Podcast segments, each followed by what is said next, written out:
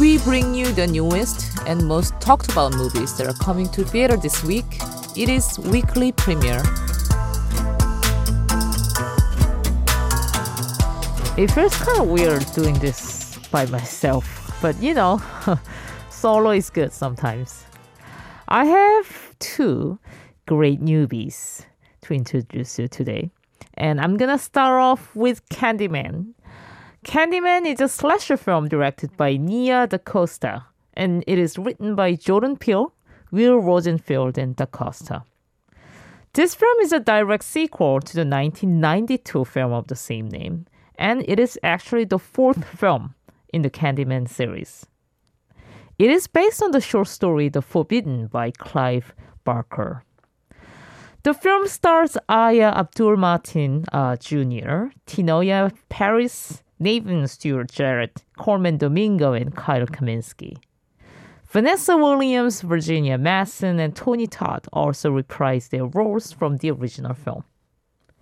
Candyman picks up approximately 30 years after the events of the original horror movie, ignoring the incidents within the sequels, Farewell to the Flesh, which came out in 1995, and Day of the Dead, which came out in 1999. All of which stars Tony Todd as a titular villain. Directed by DaCosta and produced by Jordan Peele, this new installment follows Anthony McCoy, a Chicago artist both obsessed and haunted by the Candyman legend, of the Cabrini-Green neighborhood.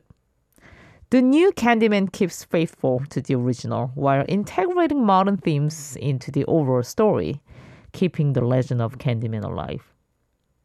This movie was released, I think it's last month in US, and Candyman has blown away critics and myself included.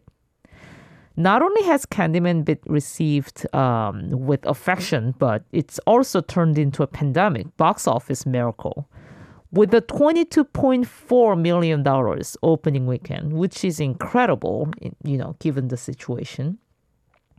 So far, Candyman holds an 85% fresh rating by critics on Rotten Tomatoes, whereas the original Candyman only stands at 76%, which rarely happens, you know. The sequel exceeds the quality of the original. I really like the fact that this version transforms the racial and cultural references from the old tales and folklore into modern history of racial politics and white supremacy. The visual style and cinematography are also superb. The movie employs a lot of metaphors and embeds them into the images. I'm pretty sure this one will hit Korean market as well. Arirang Radio. We're back to weekly premiere Thursday episode. Normally we introduce a new movie for this second part of the episode, but this time it's a drama series which just hit number one in Korea as well as US. It is Squid Game, 오징어 Game. I finished this drama at one sitting, and frankly speaking, I was just completely blown away. I had seen the preview before, and I thought the artwork was good, but you know, that was pretty much it. I didn't know the story and characters are so absorbing and dynamic as this. I'm doing the second viewing now. And for those of you who haven't started yet, Squid Game is Korean survival drama series written and directed by Hwang Dong-hyuk, and it's known that he wrote this story for 10 years. The 9-episode series, this stars Lee Jung-jae, Park Hae-soo, and Wi Ha-joon. The story tells the story of a group of people who risk their lives in a mysterious survival game with a 45.6 billion Korean won prize. They don't know who operates this game or where this money comes from. They play their games, and if they lose, they brutally die. This series was released worldwide during Chuseok season through streaming service. We first follow Song Gi-hun, which played by Lee Jung-jae, a divorced man living with his mother. Any money he gets his hands on is gambled away, and between his debts to the bank and loan sharks, he can't even treat his daughter to a proper dinner on her birthday. One day, a man gives him a card with a circle, triangle, and square on it and suggests he call the number on the back if Gi-hun wants to play a game for some real money. After Gi-hun calls, he's picked up on a street corner by a van driven by a masked man in pink overalls, and he loses consciousness. Gi-hun wakes up in the middle of nowhere in a green tracksuit, actually in a gigantic white room with hundreds of other disoriented people. Soon, these strangers will find out that they're participants in the Squid Game. There are 6 events to compete in, and anyone who makes it through all of them will be handsomely rewarded. What they don't realize until the first game is already in progress is that elimination means death.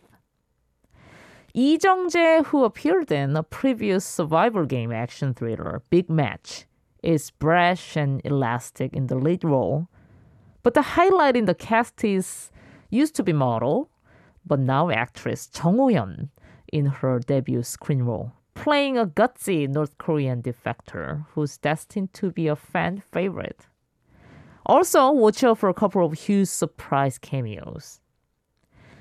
Actually, death games are not a novelty anymore. You know, there's a lot, like, you know, Battle Royale and Hunger Games, but this drama is a complete exception. It's the best of sorts so far. This show is massively popular on social media as well, trending with 200,000 plus tweets dissecting the ins and outs of the 9-episode series. Squid Game is an excellent series, not just for the shock value of its gore and mayhem. Everything from the art direction to the performances. Episode 4, in particular, is one of the best TV episodes I ever seen this year. Please join the rally. So this was it. I hope you guys check out this movie, Candyman, or drama series. I guarantee you, whichever you choose, you're never gonna get disappointed. I'll come back next week with brand new movies, plus latest up-to-date news on the film front with Jonathan. You just listened to Weekly Premiere. We'll be back with exciting new movie next week, so please come back.